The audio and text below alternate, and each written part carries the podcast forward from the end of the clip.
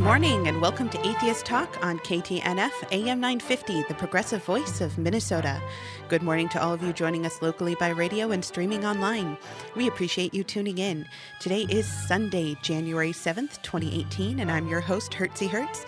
I'm here to talk with Stephanie Zvan, Mike Haubrich, and August Berkshire about the 10 years of Atheist Talk. Happy birthday, Atheist Talk! Hey. This is an open conversation, and we welcome and encourage listener interaction with your phone calls to 952 946 6205, your emails to radio at mnatheists.org, or tweet us at, at atheisttalk. The phone number is only available when we are live, but you can always email, tweet, or Facebook us, whether we're live or you're listening to the podcast. 10 years ago, a group in Minnesota decided to add their voice to the local waves, radio waves. We've had guests like Richard Dawkins, Andrew Torrez, Greta Christina, Susan Jacoby, Marissa Alexa McCool, Amanda Knief, and more. We've gone through and we've gone on through thick and thin. In this time, we've had several people hold the reins, and today I've gathered a few of them to talk about their favorite, least favorite, and funniest moments here on Atheist Talk. A tradition that has followed Atheist Talk is the meeting at Cucumbers, which is this week, so please join us at 10:30. Mike, I think you might be the only one who doesn't show up. well, I was thinking about flying down or using my transporter, but I couldn't quite get it working this morning. ah, those things are so buggy. All right, well, Stephanie, Mike, August, good morning and welcome to Atheist Talk. Good morning, Hertzey. Thanks. Thank you. So, August, I think we're going to start with you for a little bit because how did this whole thing get started, this radio show? Okay, well, this station, KTNF, used to be part of the old Air America network. Some of you uh, might remember that uh, Air America had people like Al Franken, Stephanie Miller, Thom Hartmann, Rachel Maddow, Janeane Garofalo. So it was a liberal uh, nationwide uh, network of uh, shows, stations. And uh, the Freedom from Religion Foundation in Madison, Wisconsin in 2006 started a, the Free Thought Radio show and it was carried on a lot of Air America stations, but it was not carried uh, on, in the Twin Cities. What? So we checked it out, and to have it on this station here would cost money. They would uh, sell the time slot. Freedom from Religion Foundation was getting their show broadcast free on most other Air America stations, so of course they went with the free. But I thought, boy, it would be nice to have an atheist radio show here. Maybe Minnesota Atheists can help raise some money for them, get them on. Maybe we could even, in exchange for having raised some money, get a little portion of their show at the end to promote ourselves. As it turns out, that wouldn't have been possible. There's it's a very uh, segmented show that they have. There's no way anybody could have tagged on to it. But still, uh, just to even have them on the radio would have been a cool thing. So I was talking to Dan Barker, who's one of the co-presidents of uh, Freedom from Religion Foundation, about this, raising money to try to get them on. He says, "Well, if you guys are raising the money, why don't you do your own show?" And I thought about it, and we have a lot of talent here in Minnesota Atheists. I thought, yeah, why not? Why don't we? So we gathered together a bunch of people and uh, went for it. Awesome. Well, I'm going to start with a very basic question after that wonder actually really good history lesson. Um, how did each of you get started and introduced like introduced to the radio show? Stephanie, do you want to start? Actually, Mike should start. Oh, Mike should he, start. He has been with us much longer than I have. All right, Mike. well, for some odd reason, August, um, without ever having hear hear me on the radio at all, thought that I might have a nice radio voice, and he asked me to see if I wanted to do it. Um, as a host because um, Bjorn Watland was doing it just a fill-in basis until we found a more permanent host. And so he asked me, and I thought, well, that'd be kind of exciting to try it out. And so um, I came in, sat in on a show while Bjorn hosted, and then I, I said, well, yeah, I can do that. And so um, I agreed to be the host for a while. Um, and I'd been listening to it since its session, and excuse me, probably one of the few callers in the call-in portion of the show. So I was glad to do it. Awesome. And then a couple of years later, Mike came to me and was like, You have a good voice. I think he might have been at that point a little tired of, of doing as much of it as he was himself because we do have to get up on Sunday mornings when we would otherwise be sleeping in and come yeah. do it. So I started hosting, and then every once in a while, um, doing an interview. And these days, I mostly interview when I do it. Well, actually, these days you mostly have me on to talk about something else, but that's okay. We'll get back to interviewing. August? Well, I had heard of you know Free Thought Radio, and I had heard of the Air America Network. So uh, put the two together, and uh, you know, Freedom from Religion Foundation didn't work, but we, you know, I was I think I might have even been president of Minnesota Atheists at the time, and I just asked around, and who wants to go for this, and we did. Nice.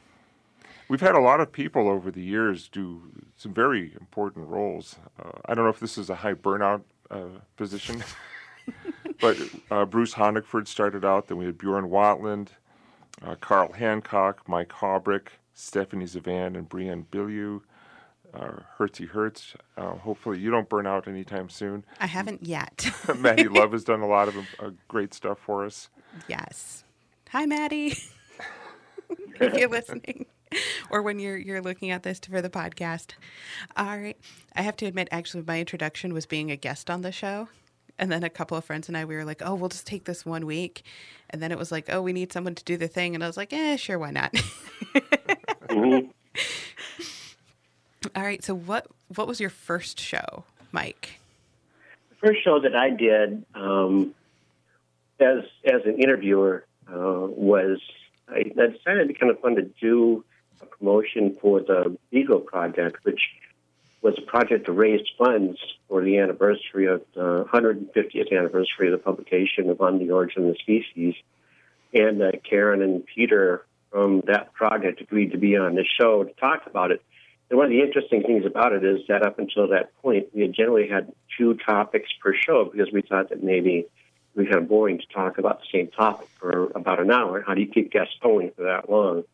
And so I broke it up. I had Peter on the, for the first segment of the show and Karen for the second segment of the show. And it worked out really well. It turned out to be a pretty good show, I thought. Um, but, um, I got some things wrong. I hadn't fully researched the way it should, but uh, Peter and Karen were both glad to correct me gently while we were on the air, and, and, I, and I had fun with it. Awesome. Stephanie? The first several interviews I did, I completely cheated because I interviewed people I already knew and talked to. Um, which, you know, if you're thinking about getting into this, this is not a bad way to do it. Uh, the first show that I did was promoting a conference um, called Science Online, which doesn't exist anymore, but it was basically a um, conference where a bunch of people who are uh, were doing various things to um, communicate science using the internet, which that was a relatively new thing because we're talking probably 2010, um, maybe even 2009. For that, got together, talked about you know what they'd done, the challenges, what worked, what didn't, and we're all getting together trying to to figure out how to use this not entirely new technology, but you know things were being added to make it easier or supposedly easier all the time, um, and just figuring out how to get good information out there. Nice. August? Well, you know, it's interesting how the structure of the show has changed. The the first show we envisioned, and we and we did it this way. There were going to be different segments. Uh, the first segment was going to be current events, typically uh, political things happening in separation of state and church. Then we were going to have a moment of science, and that was by P.Z. Myers. And then we had some atheist history. I forget, it might have been like Ingersoll. I forget who it was in the first show. And then all of that was in the first half hour, and the second half hour was the guest, a speaker. And we got, uh, our member Christine Harley got us Richard Dawkins for our, our very first guest, and we were able to parlay that into a lot of publicity to get the show uh, up and running. Well, as it turns out, it was getting harder and harder to do those segments, and they were expanding to take up the time. So then, as Mike said, we, we dropped the segments and just went to two guests, uh, one in each half hour segment. And then finally, we just kind of had the format we do now is one guest for the whole show. Wait, And- we have a format? And especially we used to have the whole hour to ourselves. Now we we're still paying for this time slot, and we uh, subcontractors sell the last segment to American atheists, who are uh, very nice to help us pay the bills. And you should all become members of American Atheists at atheist.org. All right. So we've got about a minute and a half. Um, what is your favorite role, Mike? I think being the um, being the interviewer was my favorite role because that would take a little bit of the pressure off, believe it or not. Um, the the host has to kind of watch and interrupt people at breaks and stuff like that, and kind of keep an eye on the time. But when you're interviewing, you're just kind of having a conversation with somebody about something that uh, topic that you find interesting, and hopefully you come up with questions that people in the audience would like you to ask. But that's what I enjoyed the most is being the interviewer. Stephanie?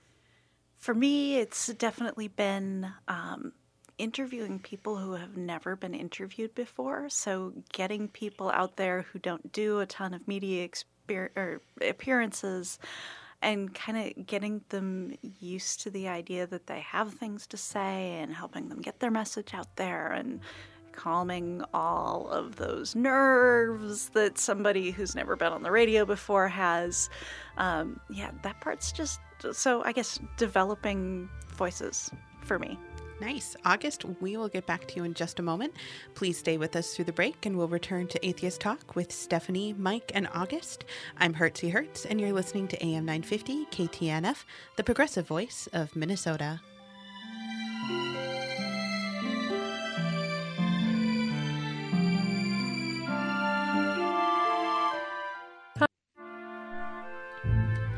Welcome back to AM 950 KTNF, the progressive voice of Minnesota. You're tuned in to Atheist Talk, and I'm your host, Hertzey Hertz, and I'm having a great conversation with Stephanie, Mike, and August. Before we get back, however, I want to remind everyone listening that immediately following this program, you can listen to American Atheist Viewpoint, an official production from American Atheists. Please note you can always catch American Atheist Viewpoint by subscribing to the podcast version in iTunes, Google Play, Stitcher, or the podcast player of your choice. As for the here and now, if you'd like to get involved in the conversation with Stephanie, Mike, and August, you can call us at 952 946 6205, email us at radio at mnatheists.org, or tweet us at, at Atheist Talk, or check out our Facebook, Atheist Talk. I also want to take a moment to thank a behind the scenes volunteer who has been with Atheist Talk, I think since the beginning. August, you can correct me if I'm wrong on that, um, and has been amazing to work with. And I just want to say thank you, Steve, for all of your hard work and help throughout the years. Yes. yes. So we were talking about our favorite roles, and August, I'm going to butt in with mine because mine is the exact opposite of yours, Mike. I like being the host. I like having a nice little script I read, and then, you know, I can interject every so often with a question or funny comment. August, how about you? What's your favorite role? Well, I've never been the host. I've just uh, been oh. either been interviewed or been the interviewer. The show that sticks out in my mind as one of my favorites is a special no, no, favorite role. Favorite role. role we'll get okay. to we'll get to okay. show next. Well, well um, do I like to be interviewed or conduct the interview? Uh, I guess it doesn't really matter. Okay. Either way. All right. Well, Mike, do you remember your first guest? Yeah, the first first guest was actually um, that uh, Beagle Project show. It was uh, um, uh, Karen James, and I'm sorry I forgot Peter's last name, but they were um, instrumental in uh, starting and trying to fundraise a project for the Beagle crew build a replica for science, and um, and uh, so it was a pair, pair of guests. They were a lot of fun. They were very good on the radio. Uh, interesting. Uh, talked to Peter from London, and Karen was uh, Karen was also in England at the time. So it was like I don't know if that was our first overseas show, but but it was a lot of fun. Awesome, Stephanie. Do you remember your first guest? Well, I have already talked about uh, talking to Bora for Science Online, but after True. that, um, I think the next person I interviewed was Peter Lipson, who is a doctor out of Michigan who's been um, involved in the skeptic movement for a very long time. He used to blog as Pal MD, um, particularly with the uh, uh, the crew on the Denialist blog, and so we, I believe, talked about vaccination. Yeah, which is uh, is always a little bit of a contentious topic. Pretty sure that was the first show I had a call on, and so.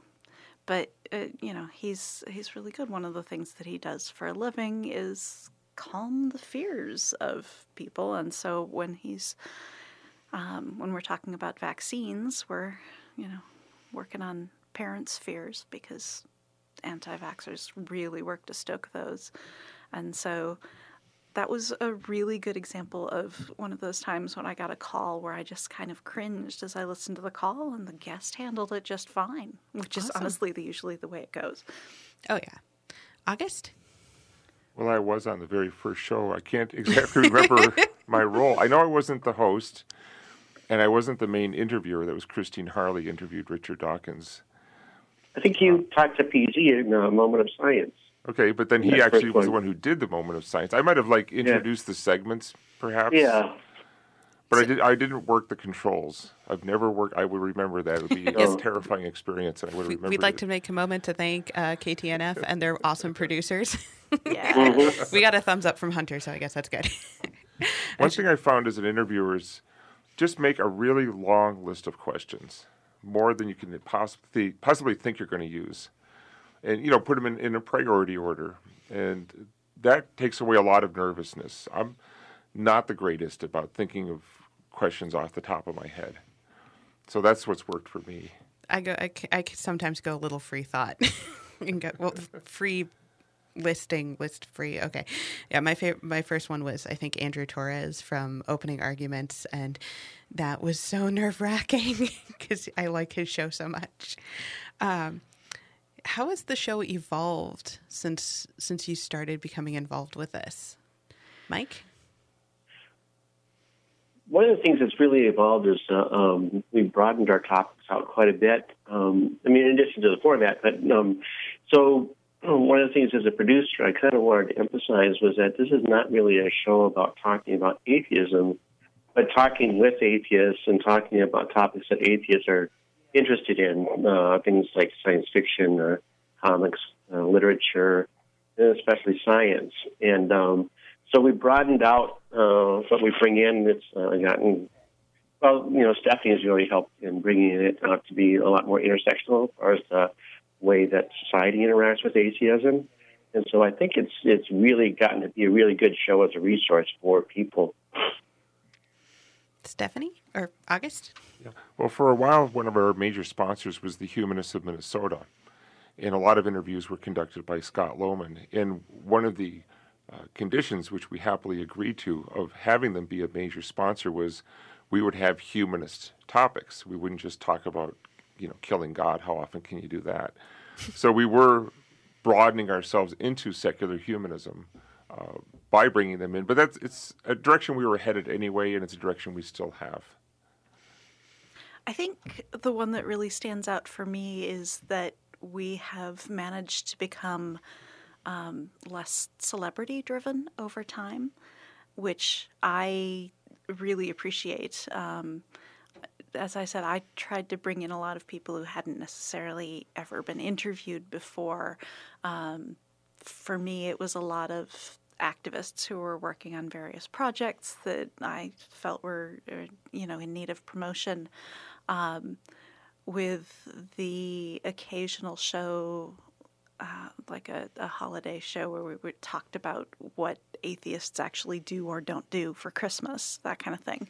It's kind of like the war on Christmas we had Right. a couple weeks ago. and and you have really taken that since you um, since you've taken over and done a lot more of that kind of show where it's it's atheists just kind of having more casual conversation with each other. Um, so I've I've really appreciated that. No, let's say we we we'll, still have a few celebrities because there's a few like big name podcasters, or at least in my circle, big name podcasters that I'm like, we need you on. Marissa, I'm looking at you. All right. So what was what was the worst guest? Or I'm sorry, what was your favorite guest or topic? We'll go with the positive thoughts first, Mike. Well, um, I I uh, kind of did this with a little bit of a motivation, and um, I had a show about Camp Quest on there. Yay. Part of the reason, yeah, part of the reason was because my son was heavily involved in Camp Quest. I wanted to give him a chance to be on the radio. And so we did Camp Quest, and um, it was kind of interesting because he was there talking about some of the things that go on in the cabins and stuff like that. While he was describing something that was, he said, he kind of looked at me like, should I be talking about this in front of my dad? so we're actually going to have to return come back to answer the rest of those questions.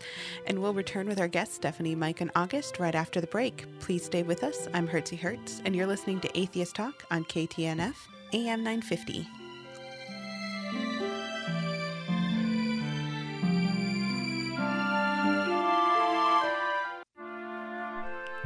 Thank you for tuning in to Atheist Talk on AM 950 KTNF. I'm your host, Hertzey Hertz, and we're here having what I would classify as a fascinating conversation with Stephanie Zvan, Mike Haubrich, and August Berkshire, the old crowd remembering 10 years of Atheist Talk. I'm just feeling a little ancient. Go on. Before we continue this conversation, which will be our final segment with Stephanie, Mike, and August, there's a bit of housekeeping I need to attend to. Atheist Talk is produced with the funding from Minnesota Atheists and Cucumbers Restaurant in Edina, Minnesota. Please consider visiting our sponsors, and if you do, let them know that you appreciate their support of Atheist Talk. If you'd like to advertise on the program and help keep us on the air, please pro- contact us at radio at mnatheists.org. I also want to note our dedicated group of volunteers and the generous donations of you, our listeners. You help keep Atheist Talk on the air and in podcast form. I also want to note our donors this week, which is George and Jim, and all the attendees at the Flying Spaghetti Monster Dinner. If you're able to help with the donation, please consider doing so at our Radio Fund page or at our Patreon at www.patreon.com slash atheisttalk. Minnesota Atheist is a 501c3 tax-deductible organization, and we couldn't do this show without you. We deeply appreciate your support. Music for Atheist Talk is by composer and member Brent Michael Davids and is used with permission.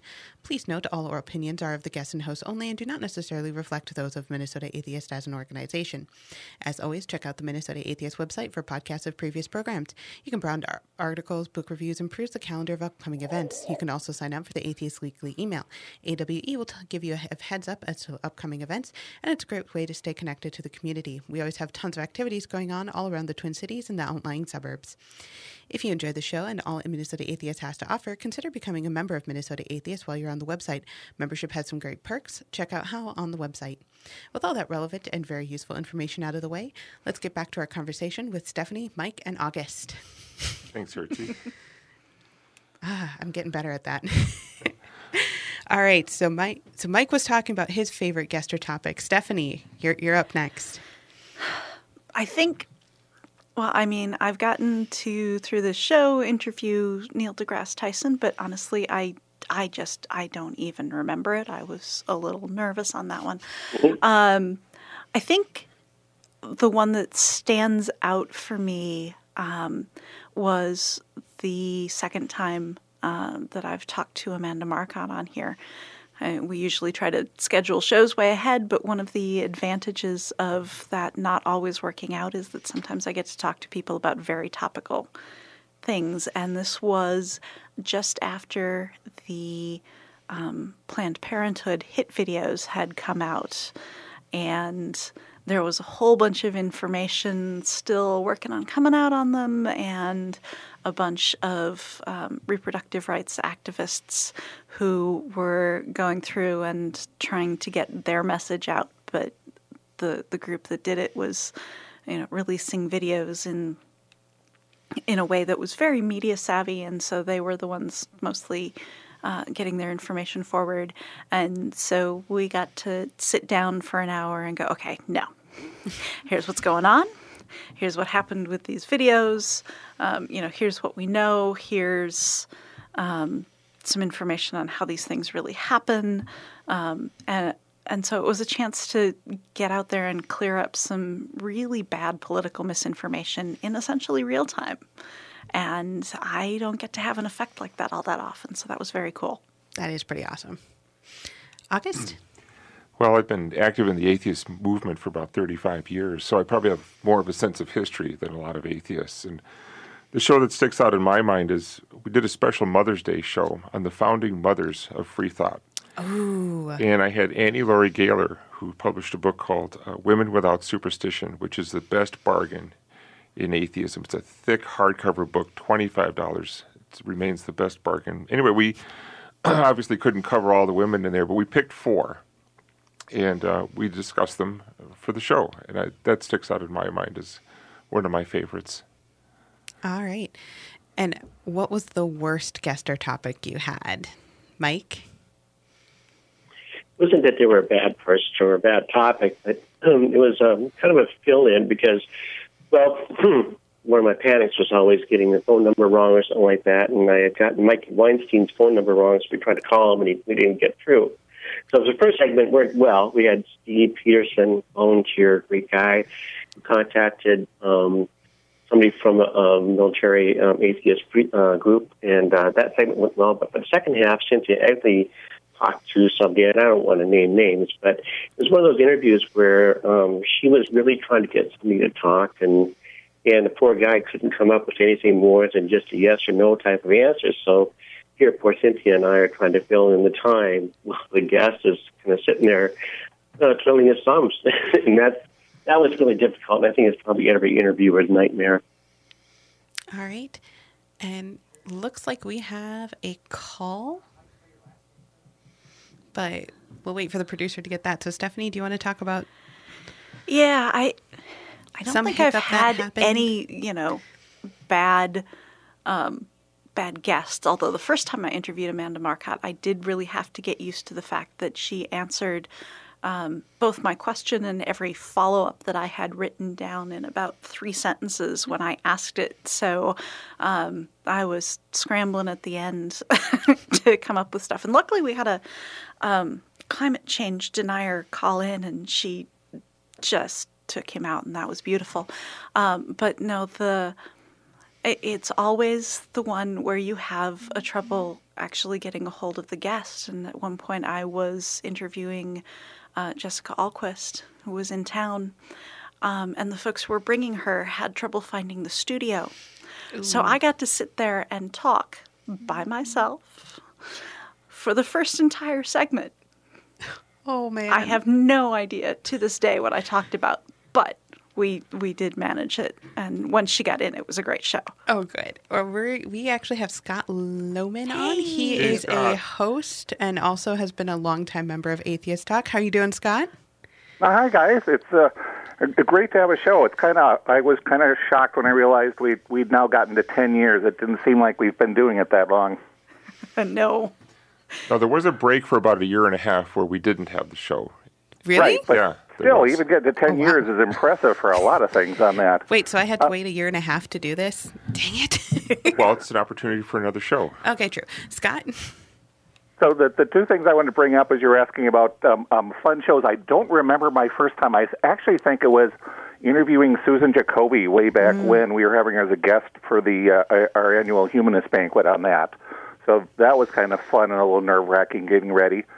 But the um, the interesting one was the one time that I think Michael remember this. We were trying to call C.J. Werleman in. Um, yeah. He was in somewhere in the southeast um, uh, Pacific, and Indonesia. we were desperately yeah. trying to dial him. We had to use this calling card and thing, so the poor engineer had to type in like 20 phone numbers, and I was watching him do that. And we're coming on live, and it's like, okay, we don't have the guest online. This is going to be very interesting.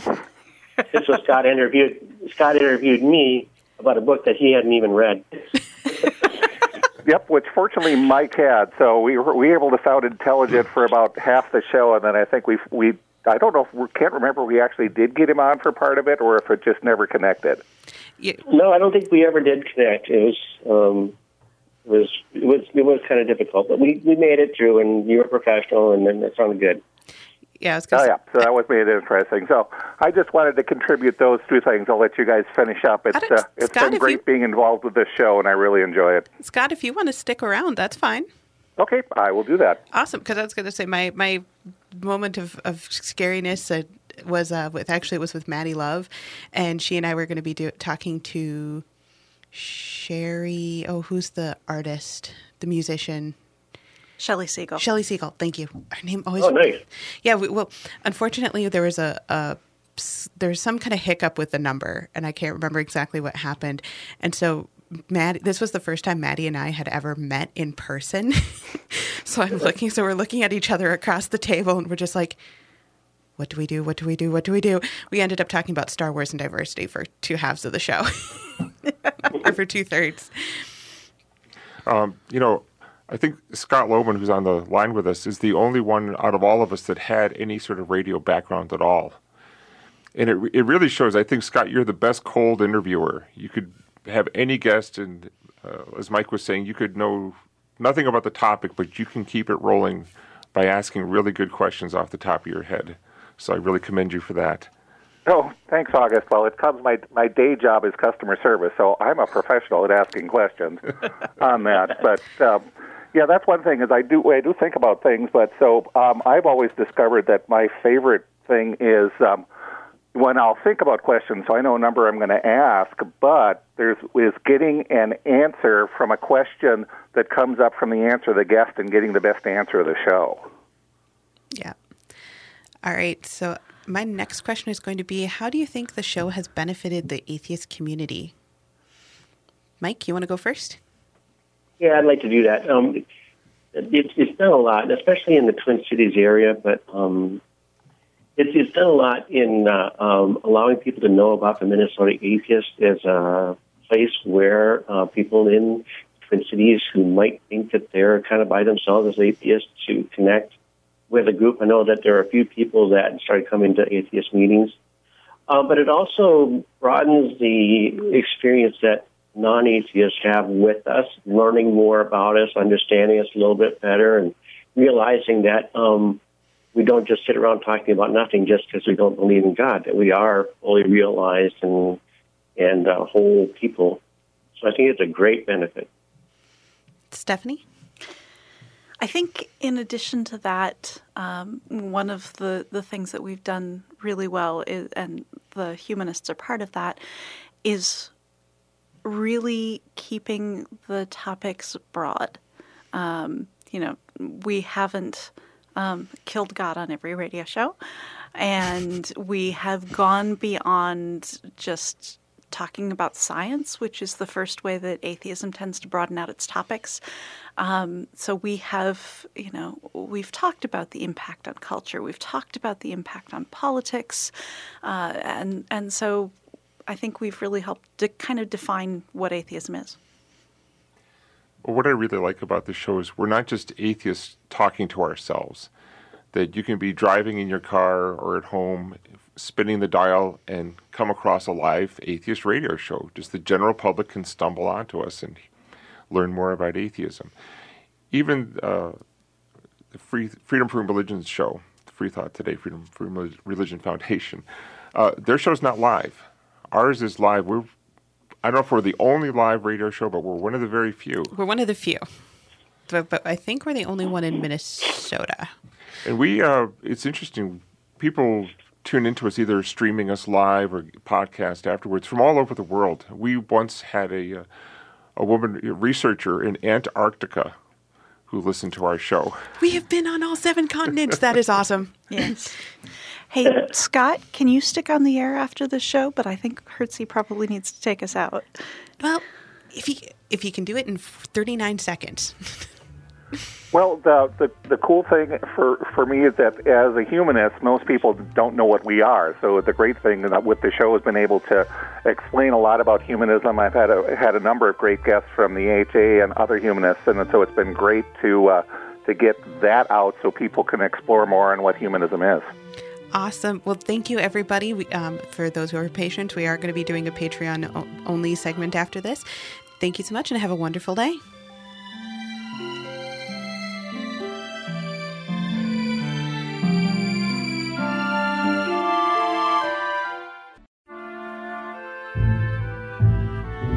Hello, and welcome to the American Atheist Viewpoint. I'm Nick Fish, National Program Director for American Atheists, and thank you as always for joining us. This week, the Federal Emergency Management Agency announced that churches, for the first time, would be eligible to receive grants uh, intended to help essential uh, services, service providers uh, rebuild following um, a natural disaster. So these are grants that are intended to help uh, what are called non critical essential government type services. Um, organizations that provide those sorts of services. Um, so these are uh, groups like alcohol and drug treatment facilities, homeless shelters, libraries, food assistance programs, museums, um, performing arts centers, things like that. Um, things that provide types of services that are similar to what the government would provide and are open to the general public and are available to be um, uh, to, and are available to the general public. Um, this is the sort of thing that um, has, has really uh, taken off as a result of a mischaracterization on the part of the president and a part and on the part of uh, people who advocate for uh, churches receiving this money. They're they're framing it by saying things like, um, and this is a tweet from the president quote, churches in Texas should be entitled to reimbursement from FEMA relief funds for helping victims of Hurricane Harvey, just like others. The president tweeted. That's that's the end of the quote. Um, churches are already eligible for reimbursement for um, services they provide. Um, what FEMA is doing is is changing the definition of community centers and changing the definition um, of who is eligible for these uh, for these grants. Uh, and again, this isn't a reimbursement. Um, this isn't uh, this isn't for the church who houses victims and suffers damage as a result of housing those victims, or suffers expenses um, because of work that they're doing to provide disaster relief. These are grants intended to help organizations uh, rebuild their facilities after a disaster. So. Um, sort of in recognition of service that they provide uh, in in the course of their normal business. So not during the disaster. This has nothing to do with uh, reimbursement after disasters. Um, and and what's more is they're they're misapplying uh, the Trinity Lutheran case. Um, the Trinity Lutheran case was about vouchers uh, being given to churches or religious organizations uh, to per, to undertake secular services or undertake some sort of project that had a nominally secular purpose. What these grants uh, that FEMA is allowing churches to have access to, what those grants do is they would allow the churches to rebuild things like their sanctuary, to rebuild the uh, a steeple, um, to refurbish um, or or, um, or refurnish their their religious um, facilities. So purchasing Bibles, purchasing, uh, you know, the shrines, purchasing um, all all the stuff that has nothing to do with providing secular services, but only uh, for religious worship purposes. Um, and and while obviously we we we really feel bad for churches. We feel, um, you know, it's really too bad when something happens like this, when there's an act of God, so to speak, um, that that impacts a community and impacts um, individual organizations and individual businesses. This isn't this change doesn't equalize anything. It's not that churches were being shut out of something that um, secular. Uh, just generic secular organizations have access to. It's only a limited number, a limited sort of organization that had access to these grants. Um, it's not just you know if American Atheists um, was uh, was in, in Texas when the hurricane struck and our our headquarters was damaged, we wouldn't be eligible for these sort of grants because we do not provide the sorts of social services that the grants are intended uh, to help support after a disaster uh, we would have to have flood insurance or we would have to um, apply for government subsidized loans, which, by the way, the churches are already eligible to apply for. Um, this is, in fact, elevating churches um, above similar, similarly situated organizations and giving them special access to things. Now, uh, obviously, giving money directly to churches from the government for the purposes of building uh, religious uh, facilities um, this is the definition of an establishment clause violation. This is exactly the sort of thing that the founders warned us against, um, and that they were strongly opposed to. Uh, because what this is is it's a direct transfer of taxpayer dollars to a religious institution for the purposes of building a church. Period. Um, it has nothing to do with um, building. You know, if they have a homeless shelter, um, they would have been eligible already to uh, to to use federal funding to uh, to help to, to, reimburse for the expenses they have there. Um, what this does is take it even a step further, and they're essentially robbing uh, a fund that is supposed to help uh, communities provide social services um, and get those organizations back up and running as soon as possible. Um, they're robbing that fund to pay for Bibles and to pay for altars and to pay for um, the Torah ark and to pay for minarets and to pay for steeples. Um, this isn't the intent. This isn't what these things should be doing. And so um, this is something that we and many of the other atheist organizations are monitoring very closely because we need to see exactly what form this is going to take. Um, and it's of note that they're not categorizing this as a rules change uh, because changing rules requires that the government go through certain procedures.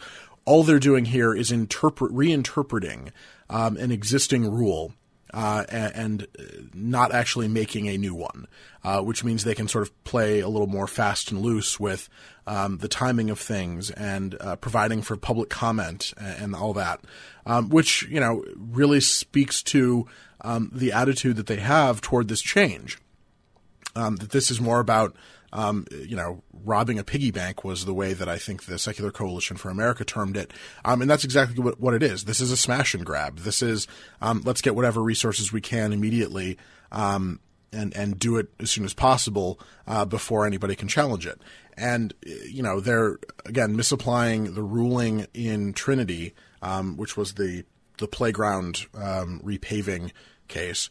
Um, and, and, and, misapplying it and taking it taking it even further, which is exactly what we warned against um, in the uh, in the briefs that were filed um, for that case. That that this was just ripe for misinterpretation um, and for further expansion of um, churches' access to um, to money in a totally unaccountable and untransparent way. Now, the the other thing that and, one of the reasons that I think that churches should be hesitant to want this money is that it comes with strings. It comes with um, transparency requirements, or, or it should. Um, and and do churches really want to open up their books to make sure that this money is being spent in the way that it's supposed to be?